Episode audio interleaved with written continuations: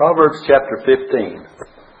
You know, these Proverbs are very good, and we try to just look at each verse, take them a verse at a time, and try to get as much as we can and apply it out of each verse. And so, uh, we have some wonderful statements in uh, the 15th and 16th chapter. I don't know how far we'll get, but we'll go as far as the Lord leads and time permits.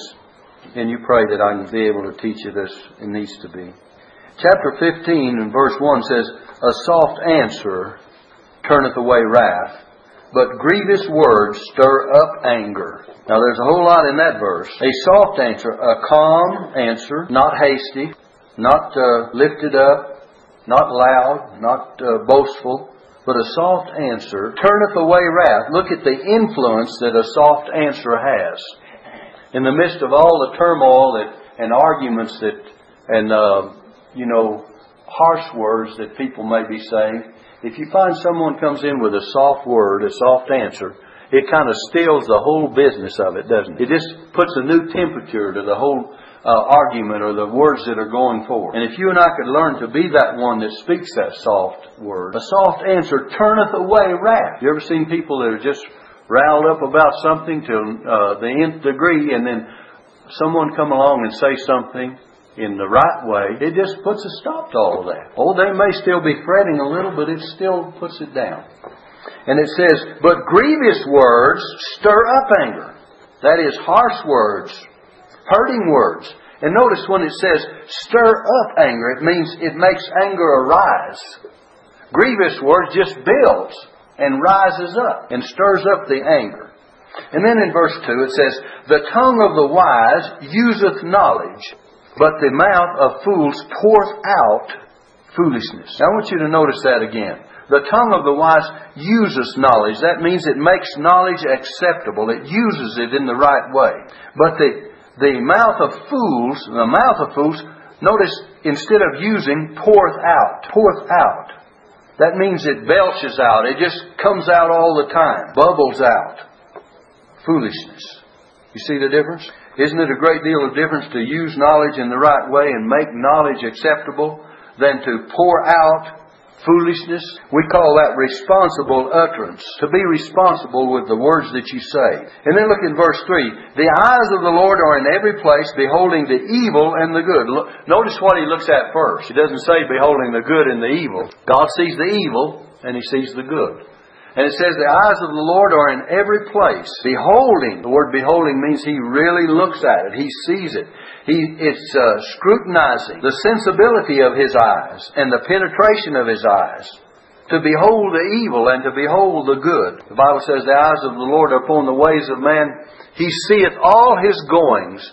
And it says, There is no darkness nor shadow of death where the workers of iniquity may hide themselves. So none of us are going to hide from the eyes of the Lord. You may hide from the pastor or the Sunday school teacher or a Christian brother or a friend or mother or father or some of the family. You may hide, but you don't hide from God. None of us hide from God. In fact, He knows, the Bible says, he knows our thoughts afar off. If He knows our thoughts, He knows a great deal about us, right? The Lord trieth the hearts and the reins. The hearts and the reins are the inmost being of man. And when He looks deep into the side of us, He knows exactly what we're thinking. He knows whether we think evil or good. He tries the th- uh, hearts and reins of men. And you and I uh, need to constantly realize that however we think we put something over on someone else, we haven't put a thing over on God.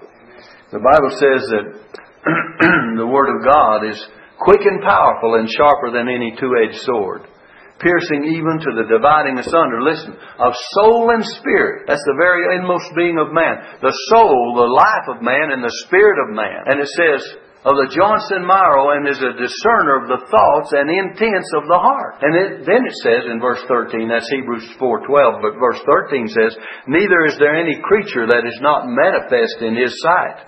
The word manifest is openly, clearly seen. But all things are naked and opened unto the eyes of him with whom we have to do. So it says, The eyes of the Lord are in every place, beholding the evil and the good. Now look at verse 4. A wholesome tongue is a tree of life. A wholesome tongue means the healing of the tongue or a soothing tongue. A wholesome tongue is a tree of life. You know, people can be helped by the words that we speak, or they can be hurt by the words that we speak. And a wholesome tongue has a healing effect. Remember, it says a tree of life. Over in the book of Revelation, there's going to be trees that are for healing of what? The nation. The leaves of the trees are for the healing of the nations, and the fruit for every month of the year. So God has a, a a provision for us in the future that'll bring about the healing. But He also has a provision for us now, if we use our words aright, to the healing of wounds. Not physical wounds possibly, but spiritual wounds. And it has that effect. A wholesome tongue is a tree of life. But perverseness therein is a breach uh, in the spirit. Twisted. Perverseness. Perverseness therein. There in the tongue. When there's a perverse tongue. It's twisted and a false. Breach in the spirit. In verse 5 it says, A fool despises his father's instruction, but he that regardeth reproof is prudent. It becomes the prudent man to regard. And a fool despiseth his father's instruction. That means he's impatient too to learn. You ever seen people impatient? A fool? If you have a foolish son, that will not learn from the experience of the Father. He doesn't have enough patience to put up with the words that he may speak. He may be a little slower in the speech, but he may be speaking a little more in wisdom. And if the son can listen long enough, he might learn something. You know, the young man went away to college and he came back and he says, You know, I was surprised when I got home how much my folks had learned. Because he didn't realize it before, I guess. But the thing about it is, when we, we learn from one another, and I learn a lot from my son, we learn from each other. And if we'll learn to learn from each other, instead of uh, thinking that we know it all to begin with, well, then it helps. But I tell you, my son has taught me a great deal lately, and I really appreciate it. He's very knowledgeable in what he does. I'd never arrive there if it were not for him. So we appreciate each other. We learn from each other, and let's try to keep it that way. But it says a, a fool despises his father's instruction. But he that regardeth reproof is prudent. Verse 6 says, In the house of the righteous is much treasure, but in the but the revenues of the wicked is trouble. What are you storing up in your house? Look at this verse. It might just answer the question, what are you storing up? In the house of the righteous is much treasure. Are you storing up much treasure in your house because of the righteousness of that house? But look at the other side. But the revenues, or the storing up of the wicked, the revenues of the wicked is trouble. Are you storing up trouble or are you storing up God's blessing? You can store it up whichever way you want to. Personally, I'd rather store up the things of God in you. And then in verse 7, what are you spreading? Verse 6 says, What are you storing up? Verse 7, What are you spreading? The lips of the wise disperse knowledge, but the heart of the foolish doeth not so. The word disperse means to, to uh, spread it around. But the lips of the wise disperse knowledge. When you speak anything, do you speak in knowledge to give it to someone else so that they may learn? But the heart of the foolish doeth not so. He doesn't give you, anything. He doesn't contribute to you understanding anything. But the the uh, lips of the wise disperse knowledge. They not only have knowledge themselves, but they uh, share it with someone else. You and I are to share what God has given to us with others. That's the purpose of teaching. That's the purpose of coming to the house of God. That's the purpose of the preacher standing behind the pulpit and, and rightly dividing the word of truth. That was the purpose of the men of God that I listened to in times past, was to disper, disperse uh, knowledge. And if we will be there to receive it, you know, I wouldn't take the world for the men of God that I sat under in the, in the Bible Baptist Seminary, now the Arlington Baptist College. I wouldn't take the world for that. I'm telling you, humanly speaking, they are uh, what I am. They've made me what I am, and whatever that amounts to, I, I thank them for it. But anyway, we must thank uh, the ones that have gone before us.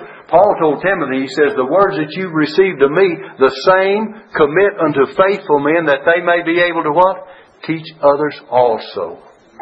And it goes down from the men of the ages gone by to this age, to our age, to the, this time, and to the generations to come. No wonder the, uh, Paul said that the church of the living God is the pillar and the ground of the truth, because that's where uh, the Word of God is to be kept true and to be preached truly, and then to be carried on to the next generation.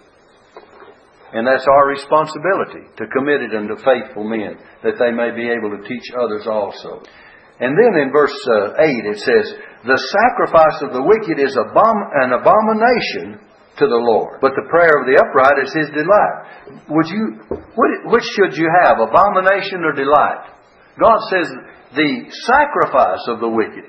You know, sacrifices were given to uh, to God. Some were burnt sacrifices, wholly acceptable unto God. But the sacrifice of the wicked is an abomination to the Lord.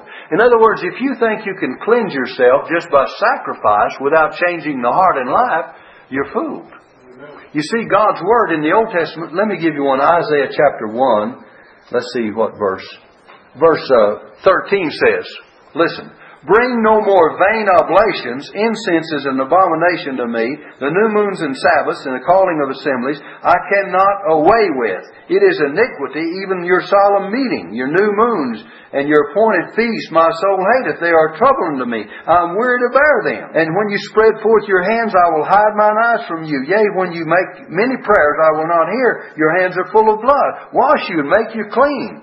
Put away the evil of your doings. In other words, the sacrifices and all the ritual and all the formality, God says I'm displeased with because I want you to put away evil from your doings uh, before mine eyes and cease to do evil and learn to do well, seek judgment, relieve the oppressed, judge the fatherless, plead for the widow. And he says, Come now and let us reason together, saith the Lord. Though your sins be as scarlet, they shall be white as snow.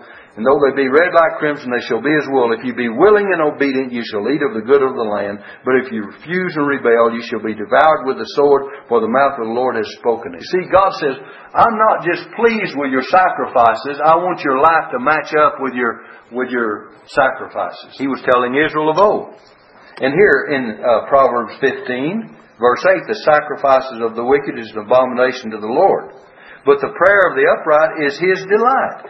Even though we may have problems and trials, if we pray to God, it, it is delightful to him. Look at verse 9. The way of the wicked is an abomination. Now look at verse 8 and 9. The sacrifice of the wicked is an abomination. The way of the wicked is an abomination to the Lord. We're going to find some more things in this chapter that's abomination to the Lord that the wicked. We'll wait till we get to it and point it out. And it says, But he loveth him that followeth after righteousness. God's love toward us in doing what is good. When we do what is right and good, God says He loves that. Look at that verse. But He loveth him that followeth after. That doesn't mean we've obtained it, but that means that our heart's in the right direction and our life is in the right direction and we want to do the right thing. You see, it's always right to try to do right. Jesus said, Blessed are those that do hunger and thirst after what? Righteousness, for they shall be filled. And you and I, even though we're not very good in ourselves, and we're not righteous except through Christ and how He makes us to be better and right, yet if we have a hungering and thirsting after righteousness, it's much, much the same that you find here. But he loveth him that followeth after righteousness. Now look at verse uh, 10. Correction is grievous unto him that forsaketh the way, correction, and he that hateth reproof shall die. Here is life saving uh, reproof. Correction is grievous unto him that forsaketh the way. If you forsake the way, you have to be corrected. The Bible says, as far as his children are concerned, God's children, whom the Lord loveth, he chasteneth or corrects, and scourgeth every son whom he receiveth. Correction is grievous unto him that forsaketh the way. We get in the wrong way. Correction is grievous, but if, if it helps us if it changes our way, then it will profit withal. Look at verse 11. Hell and destruction are before the Lord. Sheol, the word hell here is Sheol. It means the realm of the dead. And destruction is another word, Abaddon. Abaddon. A-B-A-D-D-O-N. And it means destruction. By the way, this is one of the names uh, in the, of uh, Satan in the uh, uh book of Revelation. Abaddon. And these two synonyms have reference to the place of the dead, the grave. And this verse points to God's omniscience. That means God is everywhere present. It says, Hell and destruction are before the Lord. How much, listen, how much more than the hearts of the children of men. If hell and destruction are before the Lord, how much more are our hearts before the Lord? Let me give you a verse of reference. Look in Amos 9 verse 2. It says this. It says, Though they dig into hell, thence shall mine hand take them. They, though they climb up to heaven, thence will I bring them down. God says, I'm, I'm there present. See, it says, our text says, hell and destruction are before the Lord. It speaks of His omniscience. And in Psalm 139, uh, verses 1, uh, verses 7 through 12. Psalm 139. Let me see if I can find it. Okay, verse 7. It says, Whither shall I go from thy spirit? Whither shall I flee from thy presence? How are you going to get away from the presence of God? you remember old Jonas tried, Jonah tried to run away from the presence of God. And he took a ship to go down to Tarshish and, and uh, you remember what happened? He ended up in the belly of the whale, didn't he? He said, Out of the belly of hell cried I. Said, The weeds were about my head. He said, uh, I was swallowed up. I was in the deep. And he said, uh, They that behold uh, lying vanities forsake their own mercy. And he said, Yet will I look again toward thy holy temple. And then he said, Salvation is of the Lord. And when he said that, that fish throated him up. He couldn't stand it anymore. He put him back on dry ground, didn't? I tell you what, that was Jonah's deliverance when he said, Salvation is the Lord. He was in a terrible fix until he realized that it was of God.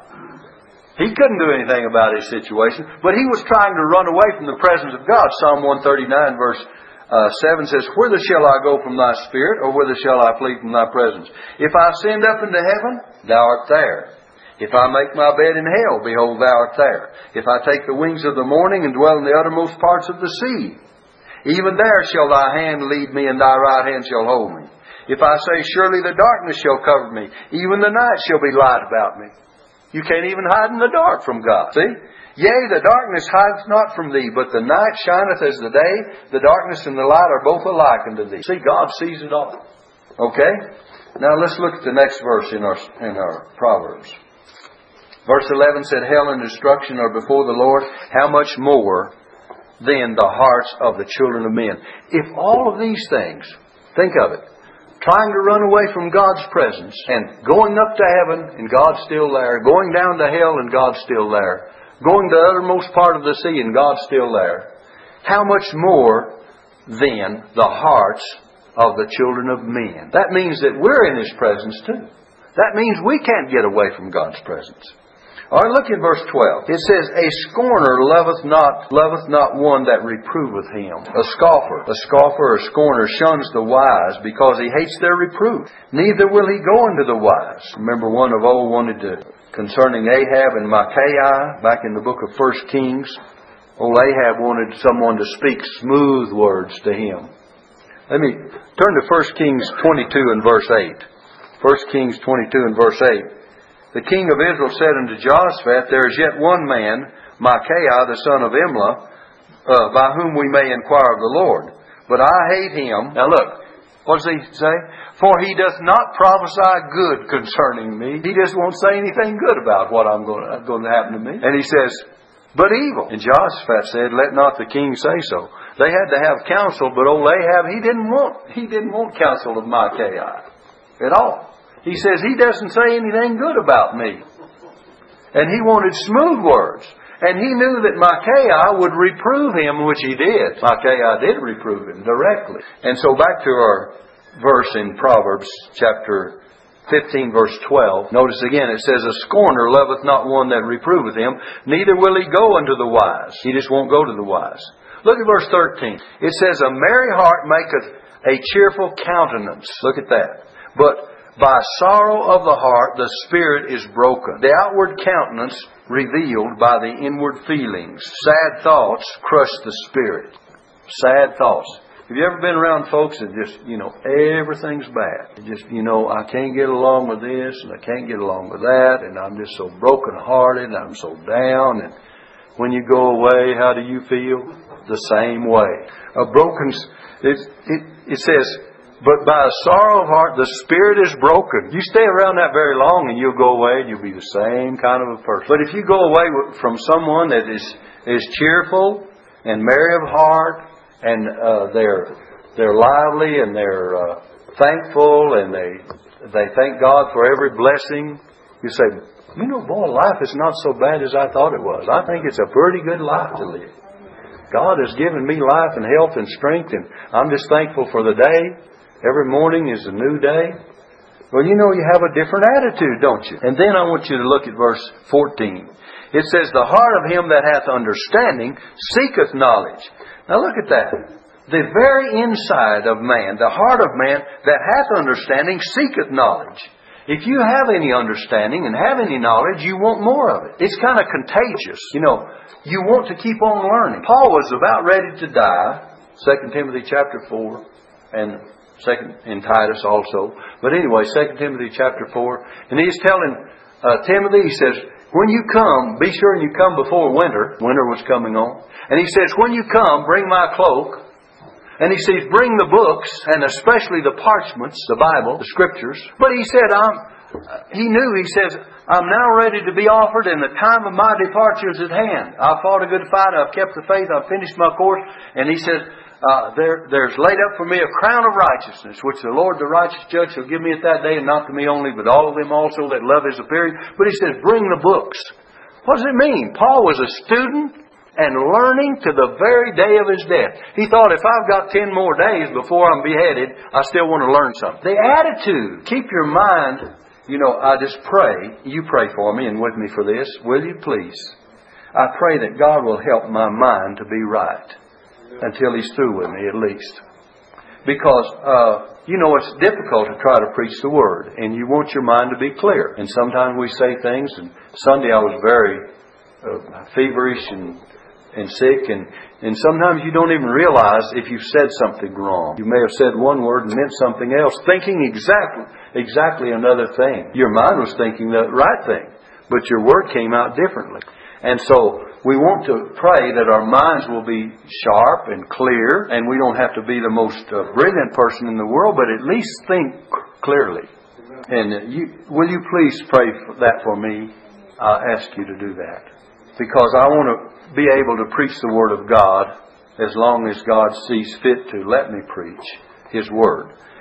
And I desire to do that more than anything, but I realize that when you, you get older, you begin to make mistakes and you begin to say things that you really didn't mean or think in the first place. And it, can't, and it comes out wrong. You don't mean to say it that way because your thoughts are not even running in that direction but it comes out wrong sometimes. All right, look at this. The heart of him that hath understanding seeketh knowledge, but the mouth of fools feedeth on foolishness. He feeds on things that are not uh, of any value whatsoever. He feeds on things that are no value whatsoever. Just kind of uh, rolls along with the tide, and he feeds himself on foolishness and foolish thoughts and childish things. And Paul says, when I became a man, I put away childish things. And we, we have to think differently, don't we, as we go along. And look at verse uh, uh, 15, I believe is the one I'd like to give you now. I see references here, and I, I'm afraid I'm going to skip something, and I do want to back up to verse 13 because I don't. I want to give you this. It says, "A merry heart maketh cheerful countenance, but a, but by sorrow of heart the spirit is broken." Remember that Nehemiah was understood by the king by his countenance. He was sad of countenance when he heard of all the walls of Jerusalem being broken down and everything happening to his people. And he was not supposed to be sad in the presence of the king. I mean, that was dangerous. And let me see if I, let's look in the book of uh, Nehemiah. Nehemiah chapter 2. Let me just read verse 2. It says, well, let's read verse 1 and 2 because it'll get the message. Came to pass in the month of Nisan, in the twentieth year of Artaxerxes the king, that wine was before him, and I took up the wine and gave it unto the king. He was a, a king's cupbearer. Now I had not been before uh, time sad in his presence. Look at this. I had not been before time sad in his presence. Wherefore the king said unto me, Why is thy countenance sad, seeing that thou art uh, not sick. This is nothing else but sorrow of heart. Then was I very sore and afraid, and of course he told, he related the reason to the king that he was sad because of the sad report of the children of Israel and the walls of Jerusalem being broken down and the city, the gates burned with fire and all of the things. And, and he wanted to do something about it. And it made him of a sad countenance.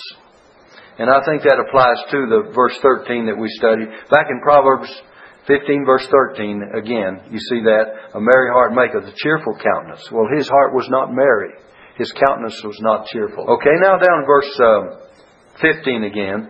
All the days of the afflicted are evil, but he that is of a merry heart hath a continual feast. A merry heart hath what? A continual feast. Here's the prevailing attitude. The prevailing attitude. All the days of the afflicted are evil. In other words, everything is bad. But, notice, but he that is of a merry heart hath a continual feast. So if you want your life to be happy as you go along, you know we have this life, liberty, and pursuit of happiness. I wonder why they put pursuit in there. Because we have to pursue it, don't we? Right? Life, liberty, and pursuit of happiness. But then Jesus said, Blessed, happy is the man. Blessed are the poor in spirit for theirs is the kingdom of heaven. Blessed are they that do mourn, for they shall be comforted. Blessed are they that do hunger and thirst, a meat first, and they shall inherit the earth. Blessed are they that hunger and thirst after righteousness, for they shall be filled. So happy is the man that follows these uh, things that Jesus spoke of. Here, if we have a, a merry heart, it's a continual feast. We, the prevailing attitude of our lives. You know you can be happy even when things are not going well and you can overcome the trials that come your way with a proper attitude. And here's the prevailing attitude is to go through it with cheerfulness because everything is not as bad as we picture it. A lot of times we picture things that are far more worse, far worse than they really are. And if we can learn to look on the bright side of things, I like Dan Storm's uh, article in the uh, newspaper, a silver lining. Behind every cloud, there's a silver lining. If we'll remember that. And uh, so let's try to get our hearts right and uh, have a merry heart. It says, a merry heart hath a continual feast. Look at verse 16 and 17. We'll read these kind of together because they show us priorities. Priorities. Look at verse 16. Better is a little with fear, with the fear of the Lord than great treasure and trouble therewith. Isn't it better to have a little with the fear of the Lord than great treasures and have trouble all the time? You see, that shows you that wealth and things and treasures are not the answer to happiness. Money will buy almost everything but happiness and take you almost anywhere but to heaven. But, see, the real thing is happiness that comes from the God. Look at verse 17. Better is a dinner of herbs where love is, where love is, than a stalled ox and hatred therewith. Hadn't you rather just have a little in your house and have a, a an ordinary meal, maybe not anything elaborate, but filling and good for you, than to have trouble, have hatred, and have the greatest feast you could spread on the table? It's better, isn't it? He's telling us priorities here. Better is a little. Look at verse 16 and 17, both of them together. Tie them together. Better is a little with fear of the Lord by the way, the fear of the Lord is the beginning of wisdom, reverencing God, putting God first. Fear of the Lord, then great treasure, and trouble therewith. Better is a, dinner of herb, herbs, where love is, than a stalled ox and hatred therewith. And then verse 18. It says, A wrathful man stirreth up strife, but he that is slow to anger appeaseth strife. Look, you have stirreth up or appeaseth. Which will it be in our lives? A wrathful man stirreth up strife. Have you ever seen folks that were angry about everything and they're going to stir up trouble wherever they go? That's not the kind of people to be around, friends. But it says, but what's the other? But he that is slow to anger appeases strife. If you see someone getting a little bit angry with someone else and try to appease it a little bit, try to play it down, try to not let any more coals get on the fire or wood get on the coal of fire. The Bible says, where no wood is, the fire goeth out. And where there is no talebearer, listen, the strife ceaseth. Means it dies out. All right, let's look at this. In uh, verse uh, 19 it says, The way of the slothful man is an hedge of thorns, but the way of the righteous is made plain. Okay, you have two things here. The difficult way or the best path to take. The way of the slothful man is a hedge of thorns. That's very difficult. A hedge of storm, uh, thorns are hard to get through, aren't they? You ever try to go through a, a thorn uh, patch where there's thorns? and Try to work your way through them? That's very difficult, isn't it? But it says, now look, the other, but the way of the righteous is made plain. That means it is a good way. It's an easy way. It's a causeway. It's an easy way to travel. Verse 20 says, A wise son maketh a glad father, and he does. But a foolish man despiseth his mother. It shows us to honor fathers and mothers. And it shows us that we can learn from fathers and mothers. And you boys and girls, you children, remember, mothers and dads are trying their best to teach you what is the, right thing to do and the right way to live. We can all be thankful for the influence of our fathers and mothers. I'm sure that most of us can. Now, it's true that some come along and the children uh, are mistreated, and uh, there's not there's bad fathers as well as bad children. That's what I'm trying to say. And some of the children, are, I'm surprised that they've made it as well as they have through life, considering the kind of bringing up they did have. But on the other hand, we have a a lot of good fathers and mothers trying to teach their children right, and, and children ought to obey their parents in order to learn what is right. In verse uh, 21, folly is, is joy to him that is destitute of wisdom, but a man of understanding walketh uprightly. A careless walk or a straight course. Folly is joy to him. You, a careless walk, see, Folly is joy to him that is destitute of wisdom. He just doesn't care how he walks. He's destitute of wisdom, but it's a joy to him to walk in that way. Seems like that's the happiness of his life, to walk carelessly through this life. But on the other hand, look, but a man of understanding walketh uprightly. He walks a straight course. He tries to live the right way. The Bible t- tells us that we should live soberly and righteously and godly in this present world. And the Bible tells us that the grace of God that brings salvation teaches us to do this. You ever heard people say, well, you know, if I believed I was saved and secure, that I'd live a certain kind of ungodly way? No.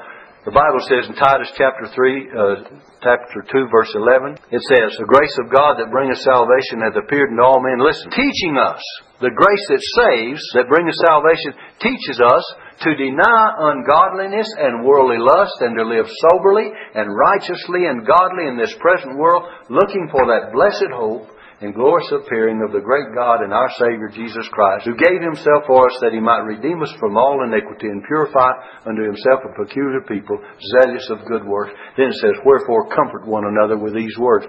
The grace that saves also teaches us how to live.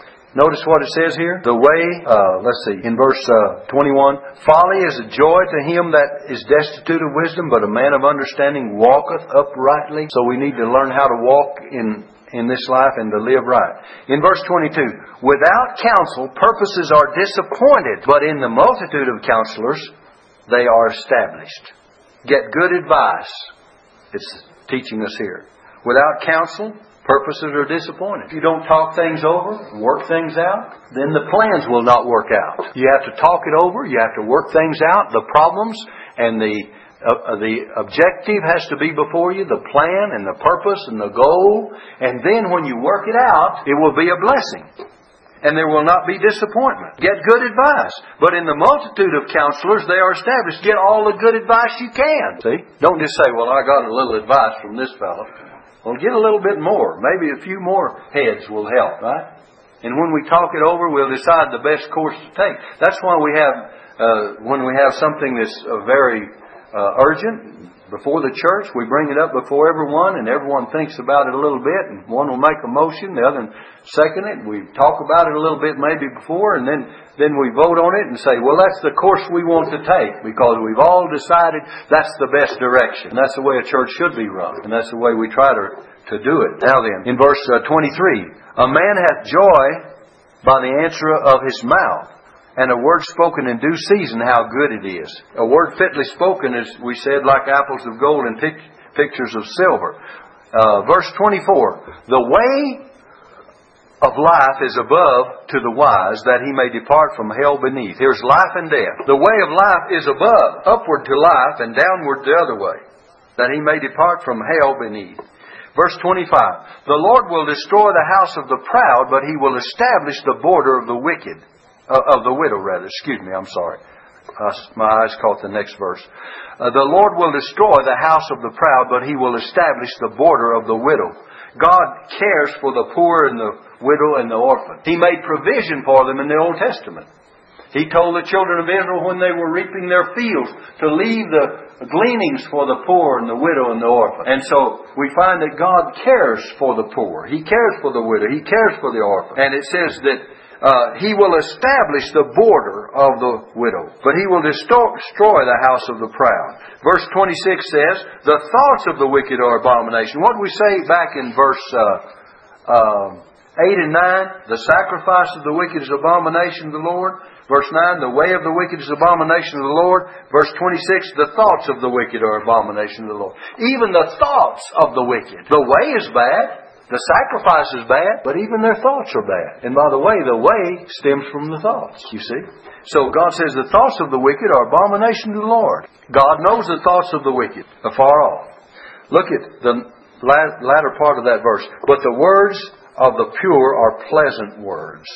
They're pleasing to the Lord. They're not abomination to the Lord, they're pleasing to the Lord. Verse 27 He that is greedy of gain troubleth his own house. They threaten their own home and their own soul that are greedy of gain. Tell you what, that's one you can take home with you. If you find a person that's greedy of gain, he's troubling his own house. That's what the Bible says. You try to just get a gain by greed, you may be thinking you're laying up a treasure you may be thinking you're getting ahead, but all you're doing is causing trouble in your own house. Because God's going to make it for trouble instead of good. I like good, honest, working, hard-working people that work for what they get and try to do the best they can with it. If they can save a little, do it. That's fine. I love people like that. I really do. That's my kind of person. But he that is greedy of gain troubleth his own house. But, look, but he that hateth gifts shall, li- shall live hateth gifts or will not accept bribes. He cannot be bought. He can't be paid off for anything. That's one thing preachers uh, have to learn is they can't be paid off. And uh, some of our politicians would do well if they'd learn that too. But I'm not going to preach on politics. My son said all you could hear down Texas was politics. And I said, I'm sorry, I wish you'd hear the word. Verse 28, the heart of the righteous studieth to answer. Studieth to answer. Responsible words but the mouth of the wicked poureth out evil things. Notice the difference between studieth and poureth out. See? The heart of the righteous studieth to answer. He wants to speak responsible words. But the mouth of the wicked poureth out evil things. He doesn't even think about it, just goes ahead and pours them out. Look at the next one. it says, The Lord is far from the wicked, far away, but he heareth, he's close at hand, the prayer of the righteous. Which will the Lord be for you, far away or close at hand? I want him close at hand, don't you? It says the Lord heareth the prayer. When he hears, that means he's close. By the way, you don't have to yell across the world either. He's close. He can hear a whisper. He can hear a thought. He can, he can read your thoughts when you pray and maybe you don't get the words out. Maybe your throat's sore and you can't utter the words. He still knows what you're trying to say. We've got We've got uh, problems with our own human nature, don't we? We're not always functioning to the top of the scale of our ability. But on the other hand, God knows the feeble prayer that we utter. But he that heareth the but he heareth the prayer of the righteous, he's close at hand. Verse 30, the light of the eyes rejoiceth the heart, the radiant face of a friend, and a good report maketh the bones fat. In other words, a radiant face is a blessing, isn't it? Verse 31, by the way, verse 31, 2, and 3, and we'll close with these. These three, there are three proverbs here on teachability. Teachability. Notice, the ear that heareth reproof of life abideth among the wise. So we need to have our ear tuned to hearing a reproof of life and abideth among the wise, it'll make us wise. Then, verse uh, 32, He that refuseth instruction despiseth his own soul. To refuse instruction or correction, and, and, that's the same in the marginal reference, despiseth his own soul. In verse, uh, the last part of verse 32, but he that heareth reproof getteth understanding. You get something by it. The last verse, the fear of the Lord is the instruction of wisdom. The fear of the Lord is the beginning of wisdom. The fear of the Lord is the beginning of knowledge. The fear of the Lord is the instruction of wisdom, it says here. If we're going to learn anything, we have to reverence God. We have to realize that God is the teacher for us, and what He sent our way, we're to learn it. And the, that godly reverence, that ability to revere His Word above all things, He says He's magnified His Word above all His name, will bring uh, wisdom. And then it says, and before honor is humility. The whole path of wisdom is contained in these three verses. Let's stand together and we'll be dismissed in prayer.